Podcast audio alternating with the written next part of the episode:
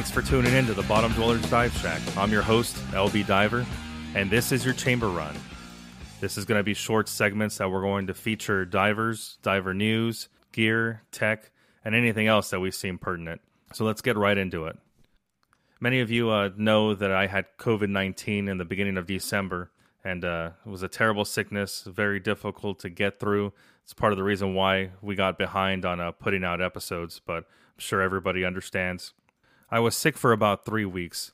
I had a real bad fever for 10 days, had the body aches, uh, muscle aches. I pretty much laid in bed, uh, couldn't eat, didn't eat.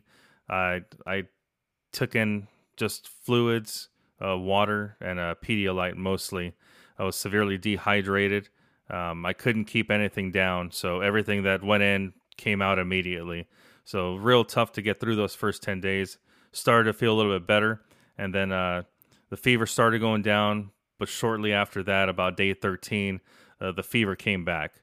So eventually, uh, I found out that I ended up getting pneumonia because of the COVID, and uh, my oxygen levels were very low. I was running at uh, 84 to 86 at certain points, my blood oxygen levels. So it's getting pretty low.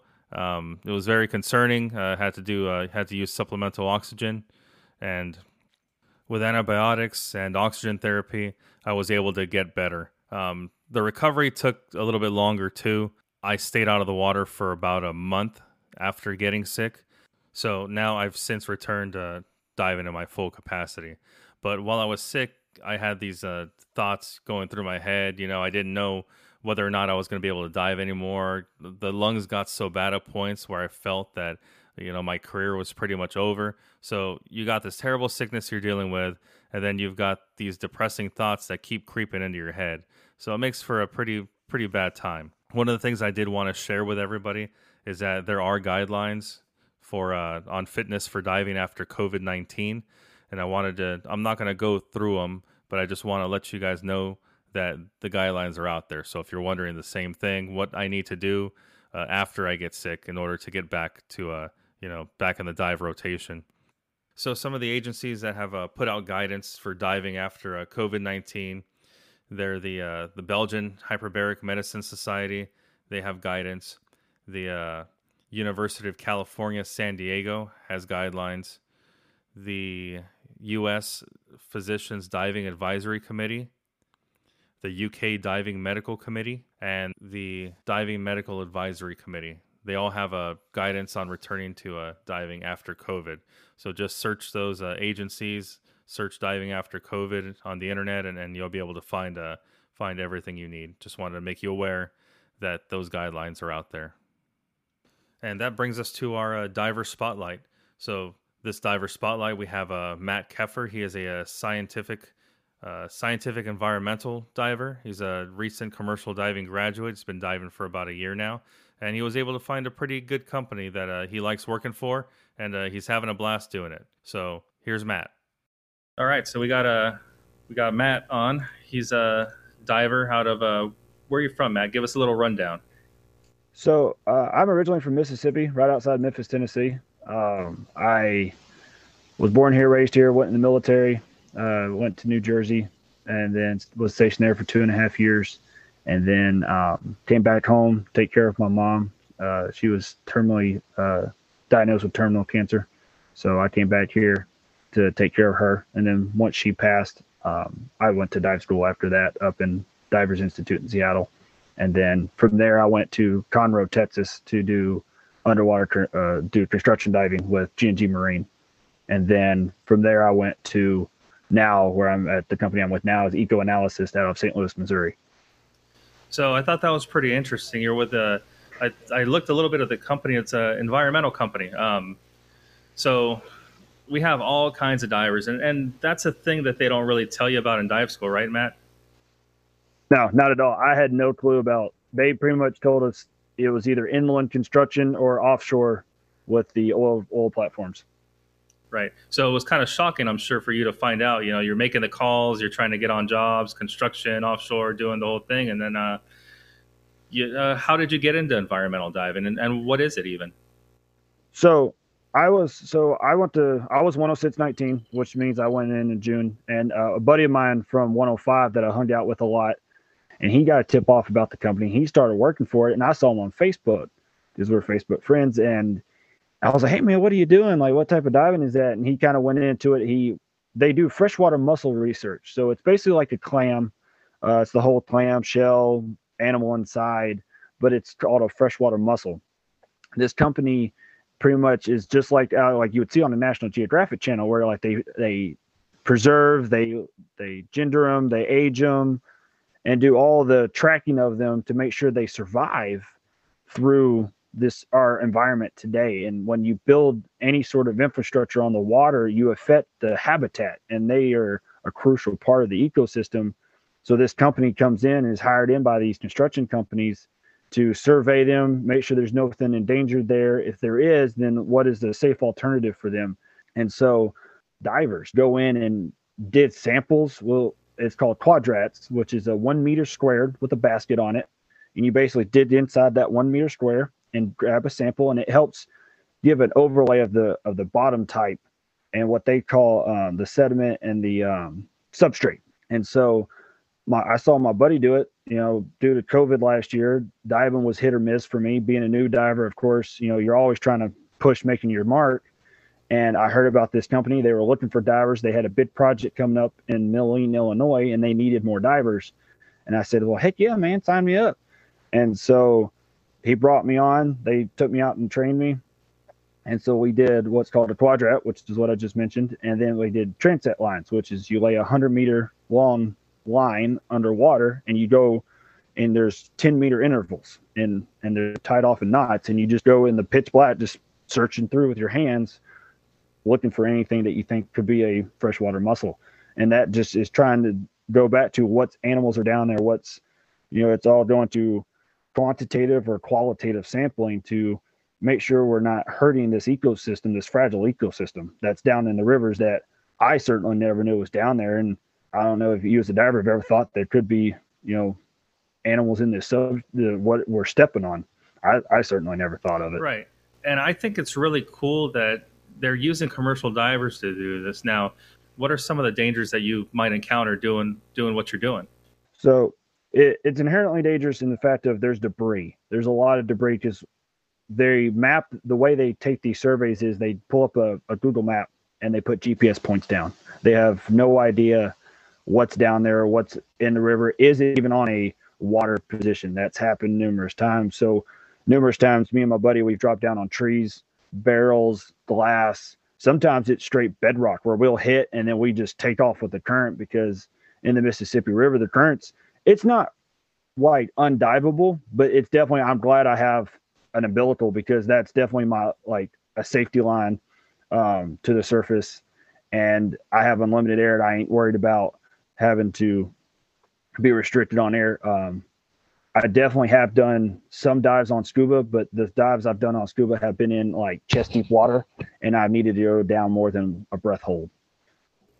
Right on. That's good to hear, man. That's that's great that you're happy, you know, doing the type of work you're doing, and uh, it, it takes searching. You know, sometimes it'll fall in your lap like it did did for you, you know, for right. the most part, but you still had to had to search out for it as well. Right. So, um, when you first told me about diving for mussels, I'm thinking this guy's diving with a bunch of nerds. Like, what's the kind of a uh, you know atmosphere that you got going on there? Is it is it real down serious, nerdy like like I'm thinking in my brain, or is it kind of loose and fun? So it's a, good mi- it's a good mixture, and I'll, I'll, be honest with you. We got two newer biologists that have master's degrees in. Um, it's called. Um, I'm going to butcher this, and I apologize now. Malacology is their is their official title, and it's it's an you butcher that. they do. They trust me. They correct me every time. It's hilarious. And there's a there's a running joke saying they're they're a male gynecologist. It's it's it's very lighthearted. It's like they're very nerdy, but somehow they take the nerdiness and make it very fun, very lighthearted. They make jokes, and it's like I said, we we show up with t-shirt, shorts, and board, you know, and tennis shoes, and we all have crack up good time. But yet we will do 60 to 70 quadrats, you know, in a day with two divers, which is a ton. And, you know, to some water temp, circumstances. So not only we're having a good time, we're also getting the job done. And I, I, for what I've been told and that we're we're not only doing the job, we're doing the job above what they expected. So pleasant atmosphere to work in, and really makes me want to push hard as a diver to go that extra mile. And all right, Matt. So that was pretty cool, man. So again, uh, this is another type of diving that you know they don't really tell you about in school. Do you have any words for people just coming out of fresh out of school? I know you've been only diving for a year or so, but I'm sure you've learned quite a bit. You know, your eyes have been open now, stepping out in the diving world, and you know you've been able to get some dives under your belt. You know, what's what's some of the advice to for some of the other fresh fresh guys that are coming uh, out? I'll say at least two things. Um, I will harp on the cliche thing of chase the money, chase the job. Um, when they say that, that's so true, and um, do it. You know, I mean, if you got a job possibility and you're not sure if you can go, take the leap and go. Because I did that with me. I literally packed my motorcycle and had a few, uh, you know, some money to my name. I had the bike was the cheapest way to get there. Went to the job site and found a very rewarding job. So chase chase the job. If you hear about it and you're not sure to go, go on it. Um, and as far as new divers, just be a sponge and know that you can be a valuable asset to any team, no matter if you're one year in or 20 years in. You can still be a very valuable asset and very much be with a crew and go get some royal tail with any job and any job site you can be on. So don't be afraid that you're not a you're insignificant just because you're new. Exactly. And uh, another thing too, you want to remember too is uh, ask questions. You know, find find the older guy that's been diving for a little bit more and uh, talk to them, ask questions. It's really important to kind of find a mentor in the trade. Right. You know, so and I'm sure you've kind of kind of found that a little bit too, Matt. That's why you've been able to uh, to get a couple hitches with the company that you're with now. Right. You know, they they seem to enjoy how you work and you seem to work hard for them, and you know, you're able to to kind of find your find your little niche so far. I think I have. Wish you the best. I appreciate it. Wish you well, and uh, thanks thanks for jumping on this diver spotlight. Appreciate it. Have a good one. That was great meeting with Matt and talking with him. It's it's always refreshing to find a young, passionate diver, and uh, I wish him the best. And uh, stay safe out there, Matt.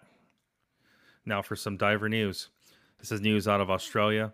Uh, three divers have received uh, payouts in the millions. The amount is not disclosed, but they said it was in the millions of dollars.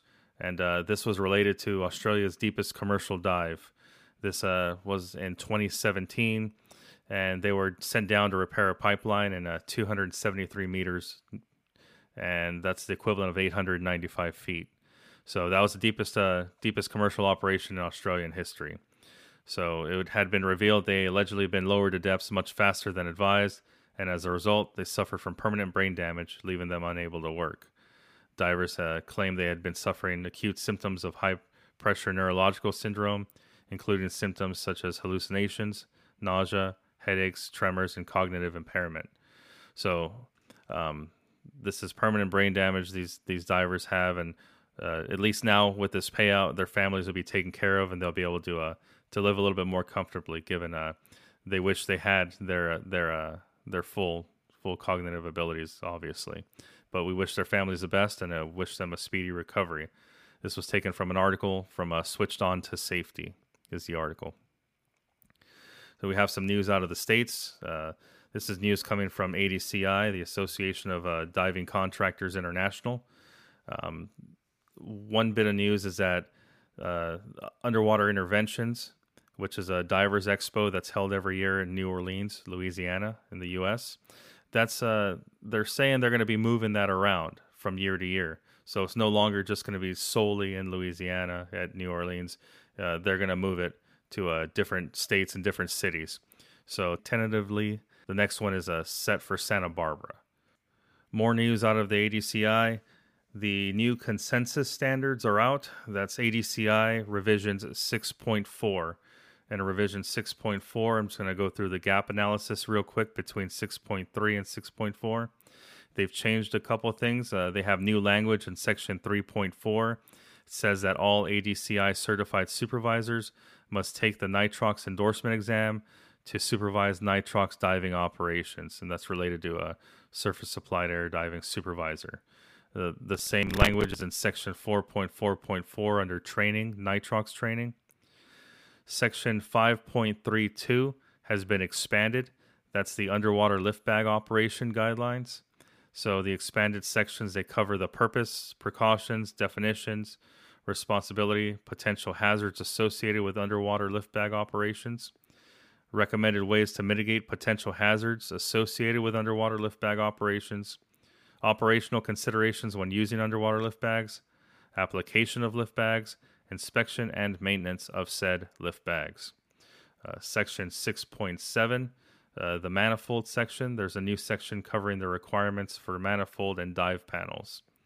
Section 6.8, pressure reducing regulators, a new section covering the requirements of pressure reducing regulators. So these are smaller sections that are pretty quick reads if uh, if you can go through them. Uh, then 10.3 has been changed, uh, the compliance audits. This one says for both the ADCI diving contractor audit report and ADCI commercial diver training audit report, two new tables were added one for manifolds and one for pressure reducing regulators. There are nine items that fall under manifolds and four that fall under pressure reducing regulators. So those are the changes in uh, between 6.3 and 6.4. So make sure you go ahead and uh, glance over it, read through it. And, and one last bit of news that's not uh, not really diver related, but you know it's it's pretty funny. Had some news that came out of Texas. Evidently, a lawyer had a cat filter on during a live legal video conference. So I'm going to play that audio for you, but make sure you go check the video out. It, it's it's pretty hilarious.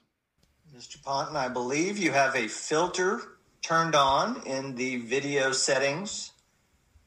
Uh, you might want to. Uh, Uh, take, take we're trying to, we're, tr- can you hear me, Judge? I can hear you. I think it's a filter. It, in the- it is, and I don't know how to remove it. I've got my assistant here. She's trying to, but uh, I'm prepared to go forward with it. Uh, That's I'm here live. It's not. I'm not a cat. I can I can see that. So that about does it for this chamber run. This chamber run was brought to you by Port Town Divers. Uh, make sure you follow and like them on Instagram and check out their merch page. Got great t-shirts, great sweaters, mugs, and of course stickers. We all love the stickers. And that being said, we got some stickers to give away. So when I post the airing of these episodes on Instagram and Facebook, reply to the post, I love Chamber Run. And the first five on Facebook will get stickers, and the first five on Instagram will get stickers. And if you want to be a part of the, the Bottom Dwellers Dive Shack, drop me a line on our Instagram page or Facebook page or any other uh, social media that we're on. We've even got a little TikTok page going too if you guys are interested. Silly videos. Uh, but anyhow, look forward to the next one, and we'll hear from you soon. LB Diver out.